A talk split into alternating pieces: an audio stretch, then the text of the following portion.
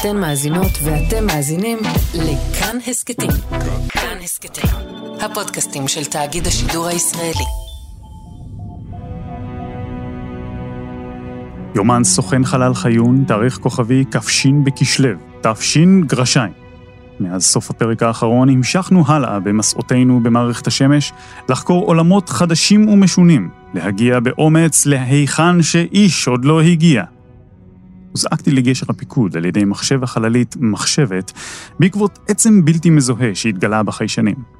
חיון, הזעקתי אותך לגשר הפיקוד כי חיישני החללית זיהו עצם בלתי בלתי מזוהה. מזוהה, כן, זה, זה אשכרה היה הרגע באקספוזיציה. בואי נתקדם. האובייקט נע במהירות של יותר מ-200 אלף קילומטרים לשעה, יותר ממהירות הבריחה ממערכת השמש. מעלה תקריב על המסך. מה לעזאזל אנחנו רואים פה? אין מצב שזה אסטרואיד. זה אפילו לא נראה כמו משהו טבעי בכלל. המרקם מעוך, אך נדמה כמקשה אחת אחידה. ייתכן שזהו עצם מלאכותי. חייזרים? לא, התכוונתי לעצם מלאכותי אנושי. רגע, רגע, רגע, ת, תגדילי עוד קצת. הייתי אומרת שזה נראה כמו מכסה ביוב? Oh my god, Oh מחשבת, אם הדבר הזה הוא באמת אחד ממכסי הביוב שהאמריקאים העיפו לחלל ב-1957, את חושבת מה שאני חושב? אני יודעת ותשכח מזה. אין לנו מערכת ביוב בחללית וממילא אין לנו מקום לזה. האמת שחשבתי רק שזה רעיון לפרק חדש בפודקאסט, אבל עכשיו שאת אומרת, מעניין בכמה נוכל למכור את זה ב eBay. חיון, מה, זה פריט האספנים! זו הפרה של תקנת בטיחות 63 מקף אלף, אני אדווח עליך לפדרציה.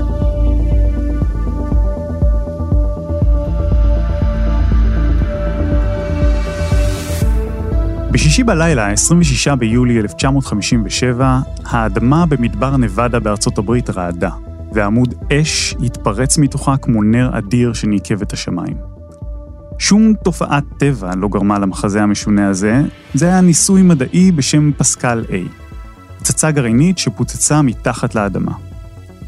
מאז שארצות הברית הטילה שתי פצצות אטום על יפן במלחמת העולם השנייה, כולם הבינו שזה הנשק העוצמתי ביותר שיש, אבל גם שיש עוד הרבה מה ללמוד עליו.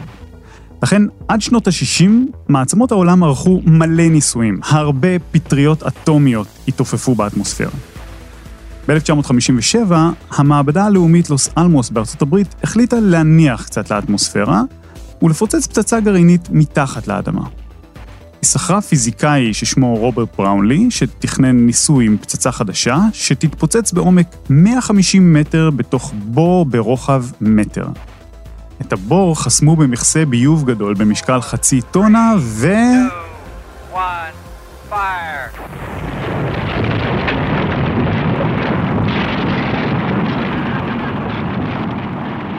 הפיצוץ היה בעוצמה שחרגה באופן קיצוני מההערכה של בראונלי. פי עשרות אלפים. אז כשלניסוי שלך יש תוצאות כל כך חריגות, יש רק דבר אחד שנשאר לך לעשות. וזה עוד ניסוי. אז בדיוק חודש אחרי פסקל A, הגיע התור של פסקל B. הצוות של בראונלי קדח בור קצת יותר עמוק, כוונן אחרת את לחץ האוויר, והכל היה מוכן לעוד בום. אבל משהו הציק לבראונלי. בפסקל A היה לו מכסה ביוב על הבור, אז איפה הוא? מישהו מצא אותו? הוא התנדף מהפיצוץ? מה קרה לו? בראונלי היה חייב לדעת. אז לפני שהוא לחץ על הכפתור האדום פעם שנייה, הוא הציב מצלמה במהירות גבוהה כדי לצלם את מכסה הביוב הזה, והפעם... קצה מכסה הביוב נלכד אומנם רק בפריים אחד של המצלמה, אבל זה היה מספיק כדי לחשב את המהירות שלו. והיא הייתה שומטת לסטות. יותר מ-200 אלף קמ"ש. 200 אלף קמ"ש זה תל אביב אילת בשמונה שניות. גם את המכסה השני לא מצאו מעולם, וכולם, כולל בראונלי, הניחו שהוא פשוט נשרף מהחיכוך עם האטמוספירה. אבל בחישובים מדוקדקים יותר אחר כך, כשהוא הביא בחשבון גם את הגודל והמבנה של מכסה הביוב, בראונלי טען שזאת הייתה מהירות גבוהה מכדי שזה יספיק בכלל להישרף. ואם החישובים שלו נכונים, במהירות 200 אלף קמ"ש, מכסה הביוב לא רק שלא נפלו חזרה לכדור הארץ, הם למעשה שוגרו אל מחוץ למערכת השמש. תוך שנים ספורות, הם עברו את המרחק של פלוטו מכדור הארץ, ועכשיו, שנת 2023, הם איפשהו במרחק 125 מיליארד קילומטרים מכדור הארץ. עכשיו, המכסים האלה נהדפו לחלל חודש-חודשיים כזה לפני שברית המועצות שיגרה את ספוטניק 1, שעד היום נחשב לעצם המלאכותי הראשון שהגיע לחלל. ובראונלי לא העז לערער על ההישג הזה של הסובייטים, הוא הרי לא התכוון לשגר שום דבר. עזבו, הוא גם לא היה יכול להוכיח שהמכסים האלה שם בכלל. וצריך להגיד גם שלא כולם מסכימים עם החישובים שלו, יש כאלה שחושבים שייתכן שהמכסים האלה בכל זאת יתפרקו מהחיכוך עם האטמוספירה. אין דרך לדעת מי צודק, וכל הסיפור הזה נשמע כמו איזה אנקדוטה נשכחת, אבל הניסוי הזה בכל זאת העלה את השאלה, האם אפשר ללמוד ממנו משהו על שיגור חלליות אמיתיות לחלל? האם אפשר בכלל לחשוב על עוד דרכים להגיע לחלל חוץ מהטילים הענקיים האלה בגודל מגדל שפולטים מלא אש ועושים המון רעש? אם כבר, למה צריך בכלל את כל הבלגן הזה? הרי החלל הוא לא כזה רחוק, תכלס. למעשה, די מדהים כשחושבים כמה הוא קרוב. המרחק לחלל הוא כמו המרחק מתל אביב לחיפה. החלל ממש שם, במרחק נגיעה. רואים אותו כל לילה. וייתכן גם שזאת הסיבה שכבר לפני מאות שנים בני אדם הרשו לעצמם לדמיין מסעות לחלל.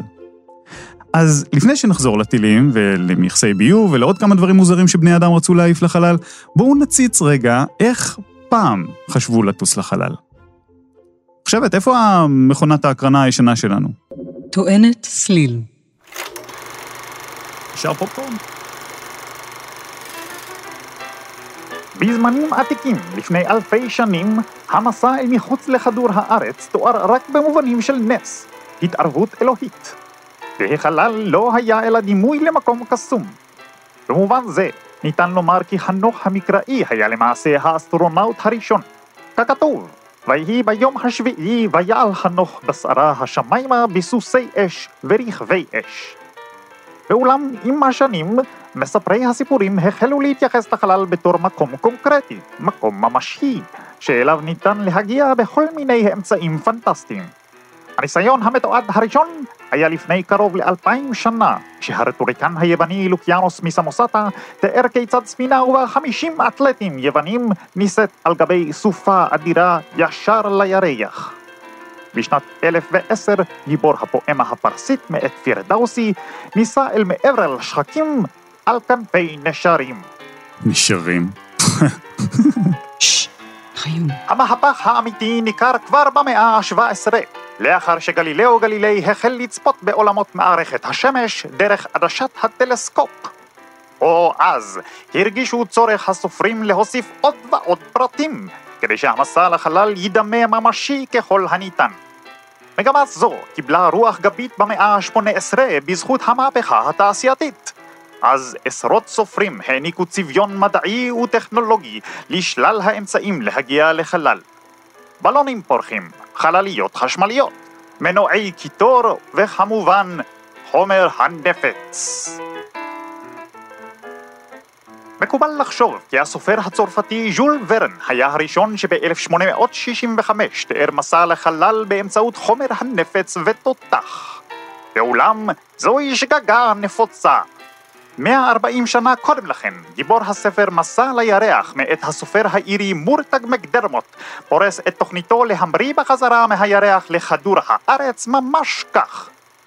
המקם עצמי במרכזם של עשרה כלי תעופה מעץ, אחד בתוך השני, מחושקים בטבעת ברזל, ואת אלה המקם מעל שבעת אלפים חביות אבק שרפה, שירימו אותי אל מעל האטמוספירה. כדי למנוע מהעץ לעלות באש, אציב שתי פלטות של פח, וביניהן חול רטוב. מה? זה פסיכי לגמרי, מחשבת, אני... וכך, בין אם על כנפי נשרים ובין אם טרמפ על שביטים, עם מנוע אנטי כבידתי משוכלל או על סיפון מעלית החלל. עד למאה ה-19 בני אדם עזבו את כדור הארץ בשלל דרכים. אבל, זאת נזכיר, רק בדמיונם המסעיר.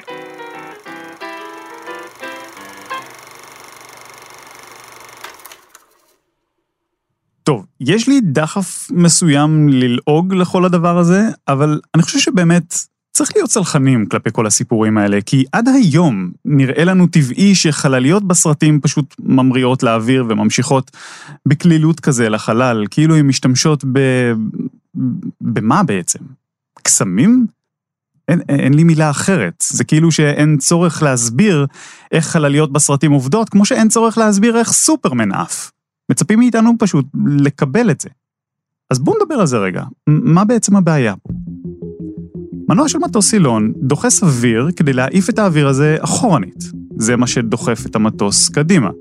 לא כזה שונה מבלון אגב, נפחו בלון, שחררו את הפייה שלו, וכל האוויר שיידחס החוצה מהפייה בכיוון אחד, ידחוף את הבלון לכיוון השני.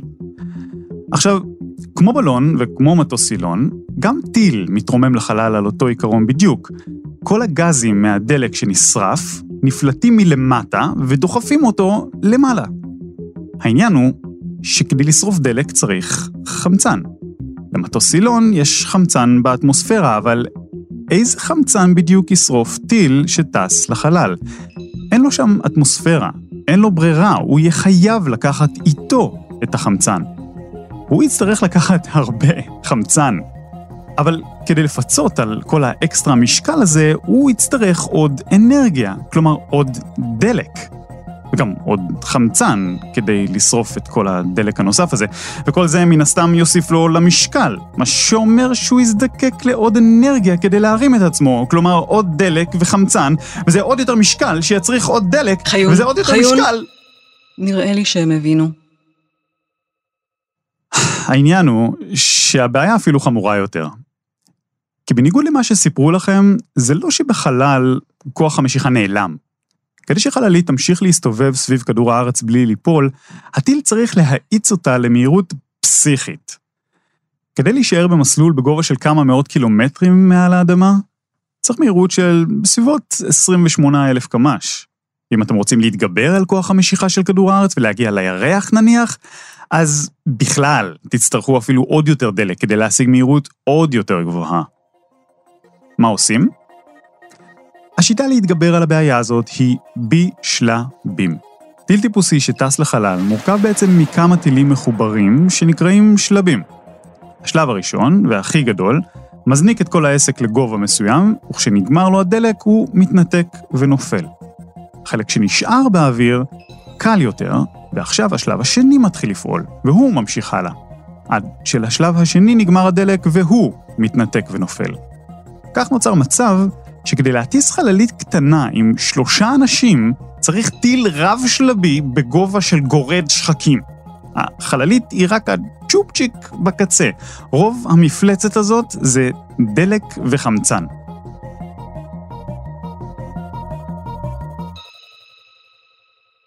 עד היום, כשרוצים להגיד על משהו שהוא לא כזה מסובך, אומרים, עזוב אותך, זה לא מדע טילים.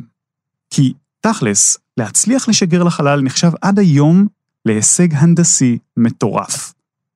כך שבסוף שנות ה-50, כשברית המועצות הצליחה לשגר את הלוויין הראשון בהיסטוריה, ספוטניק 1, אפשר להבין למה האמריקאים היו בהלם.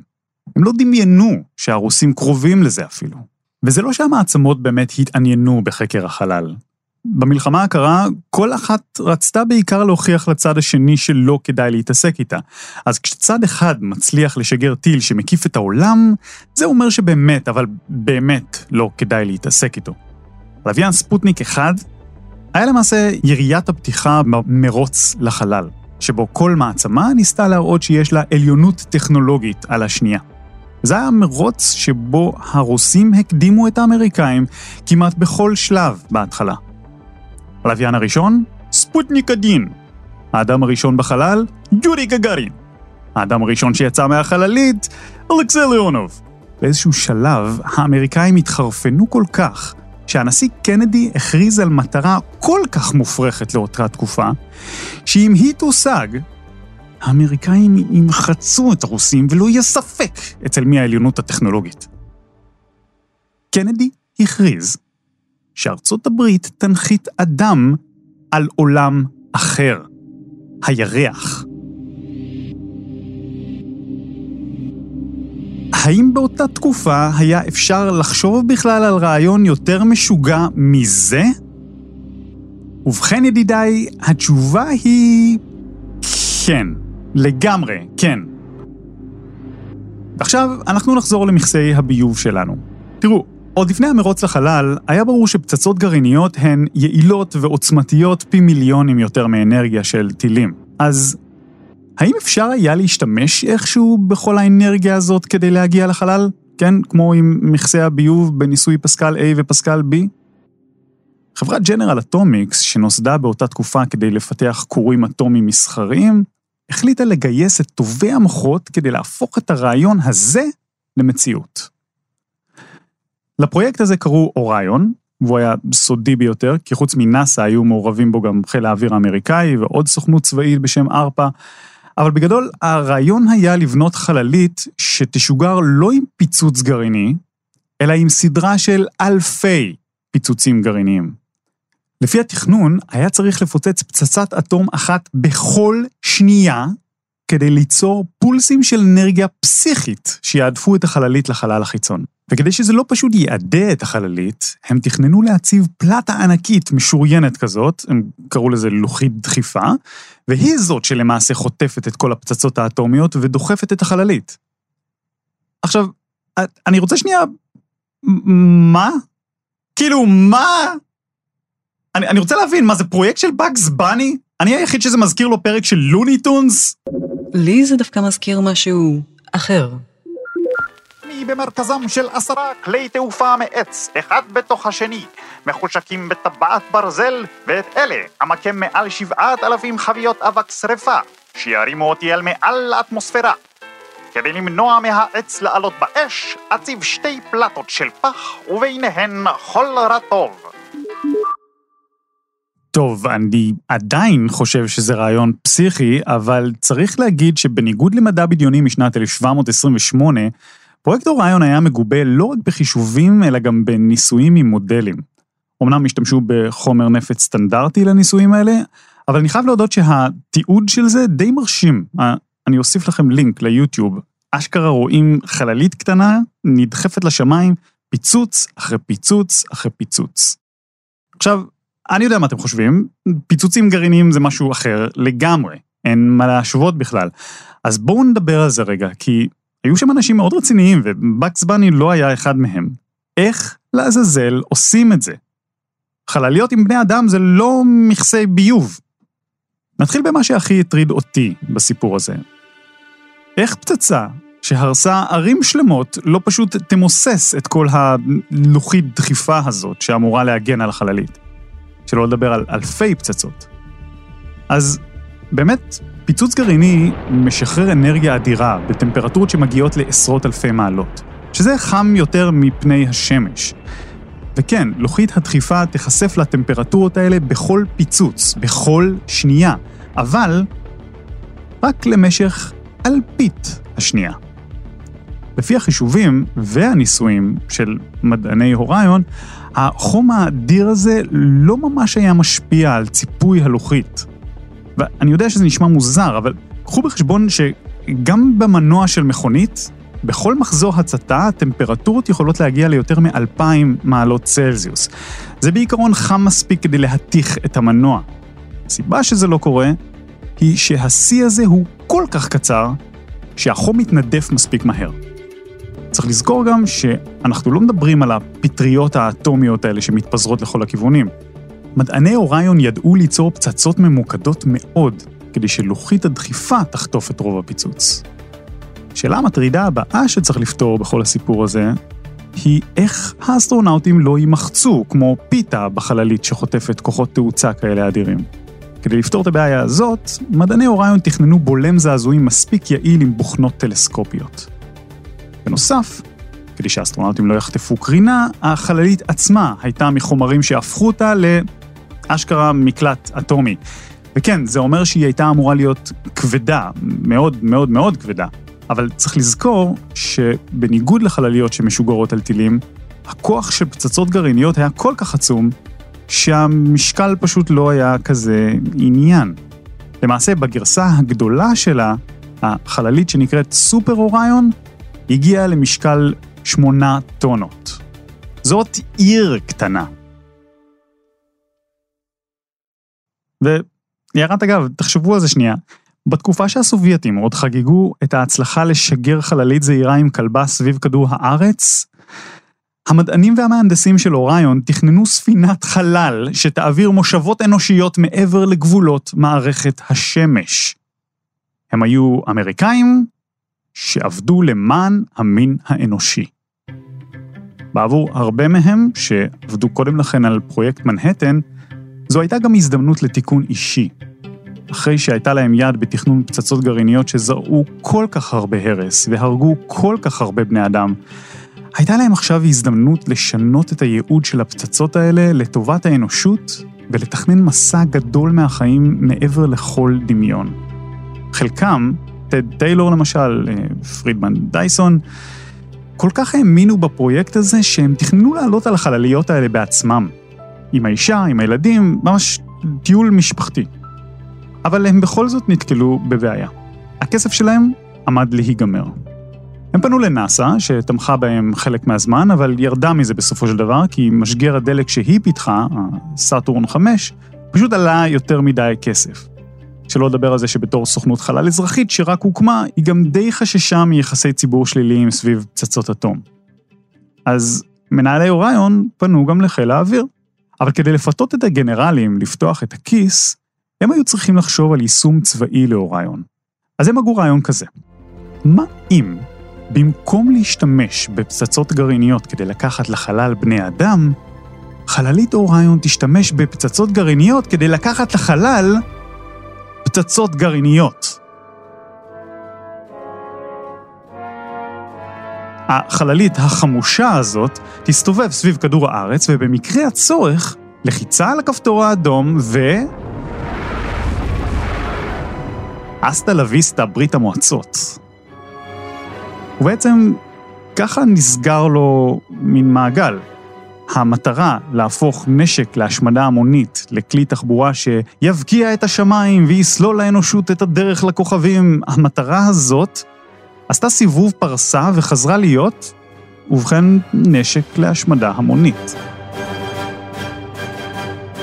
מנהלי הפרויקט לא רצו לבגוד ברעיון המקורי של אוריון, הם רק רצו להשיג את תשומת הלב של חיל האוויר, מספיק כדי לקבל מימון לניסויים. ובכן, תשומת לב הם בהחלט קיבלו. מי שבמיוחד התלהב מהרעיון היה גנרל בחיל האוויר בשם תומאס פאוור. כן, קראו לו פאוור. הפרזנטציה של המדענים באוריון התאימה לגנרל פאוור כמו מגף לרגל. כי האיש הזה היה היוזם של תוכנית צבאית שנקראה מבצע כיפת קרום. כמו כיפת ברזל, רק מתכת אחרת, קרום.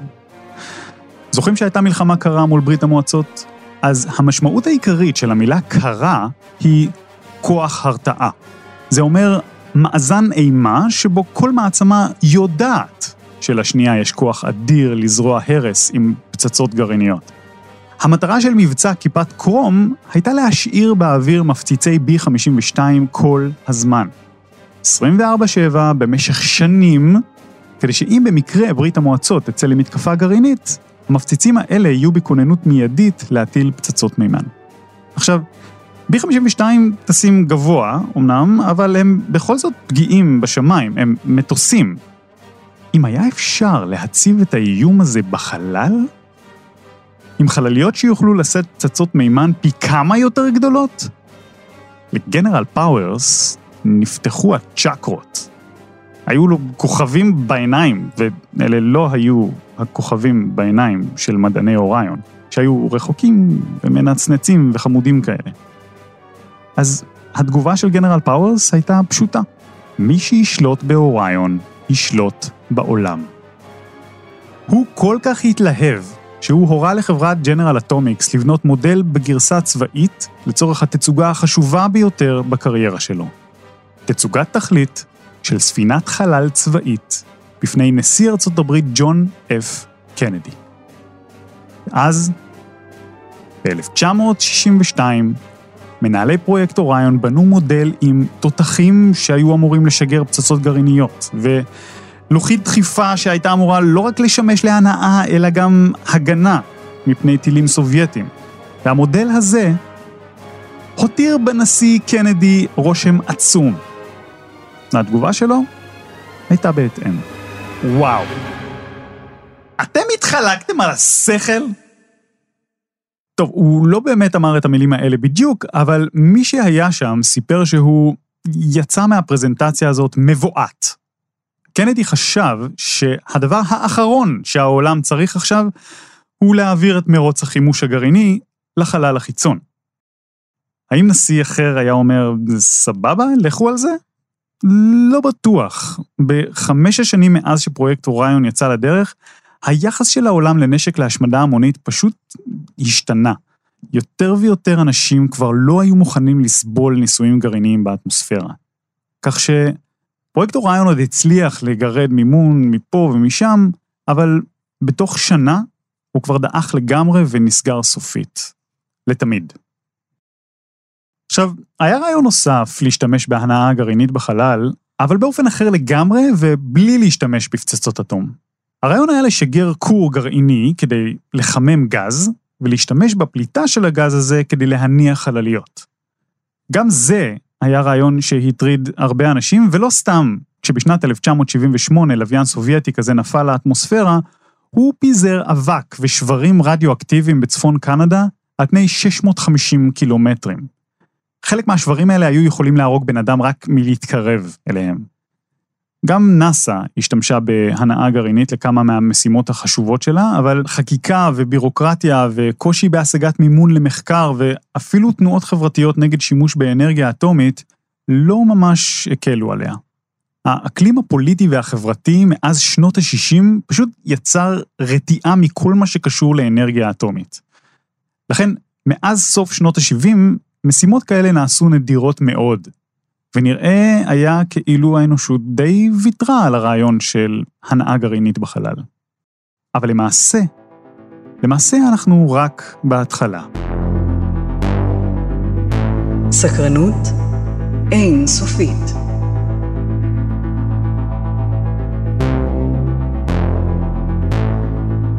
תראו, הכוח שטמון בהנאה גרעינית גדול מכדי שיהיה אפשר פשוט לשכוח ממנו.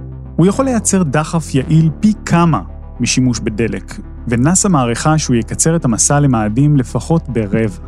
זה משמעותי כשמדובר במסע של יותר מחצי שנה. אז ב-2019 נמצאה פשרה. נשיא ארצות הברית טראמפ חתם על מזכר נשיאותי שהסיר חסמים בירוקרטיים בלי לוותר על בטיחות, וכיום מאות מיליוני דולרים מושקעים בהנאה גרעינית למשימות בחלל. בתחילת השנה, נאס"א ודארפה אפילו הכריזו על חללית כזאת שתשוגר ב-2027, פרויקט דרייקו. אז נכון, פרויקט אוריון היה חייב להיגנז. האנושות לא הייתה מסוגלת לסבול עוד ניסויים גרעיניים באטמוספירה, והאמנה הבינלאומית שנחתמה ב-1963 ממילא אוסרת על שיגור נשק להשמדה המונית לחלל. אבל אני חושב שאפשר ללמוד מהסיפור הזה משהו מעניין על התשוקה האנושית לשבור שיאים. פרויקט אוריון נראה לנו מטורף כיום כי הוא נולד מטכנולוגיה לנשק להשמדה המונית. אבל צריך לזכור שגם משגרים רגילים לחלל מבוססים על נשק להשמדה המונית. למעשה הראשונים שהצליחו לפתח טילים בליסטיים שיצאו מהאטמוספירה היו הנאצים. במלחמת העולם השנייה, טילי ה-V2 של הנאצים קטלו כעשרת אלפים בני אדם. למעשה טכנולוגיית המשגרים לחלל שפיתחו הסובייטים והאמריקאים בשנות ה-50 וה-60 מבוססת באופן ישיר על הידע של המהנדסים הנאצים שנשבו בסוף מלחמת העולם השנייה. והטכנולוגיה הזאת של המשגרים, היא לא תספיק כשנרצה לשלוח בני אדם מעבר לירח ומאדים. מי שהאזין לפרק הקודם יודע על מה אני מדבר. המרחבים במערכת השמש הם עצומים, יותר מכפי שאנחנו יכולים לדמיין. ויכול להיות שבאופן כללי מה שנדרש כדי לחצות את המרחבים האלה זה קצת טירוף. There is a kind of scientist which I think I belong to, which loves inventing things and then playing around with inventions. זה פרימן דייסון, אחד המהנדסים המבריקים בהיסטוריה ומראשי המתכננים של פרויקט אוריון. וב-2003 הוא אמר בריאיון ל-BBC שיש סוג מדענים שאוהב להמציא דברים ואז לשחק בהם. הוא אמר שהם באמת לפעמים קצת משוגעים, המדענים האלה, באהבה שלהם לשחק בדברים שעלולים להיות מסוכנים. אז אם השאלה היא אם צריך לאפשר את המשחק הזה, אז אני חושב שאי אפשר באמת לגנוז את הדמיון האנושי. אי אפשר לגנוז את הסקרנות. כבר לפחות אלפיים שנה בני אדם חולמים להגיע לכוכבים בדרכים שונות ומשונות. אז נכון, כנראה שלמסע בין כוכבים לא נגיע על כנפי נשרים או עם אלפי פצצות גרעיניות. בסופו של דבר, אולי זה יהיה רעיון אפילו, אפילו עוד יותר משוגע.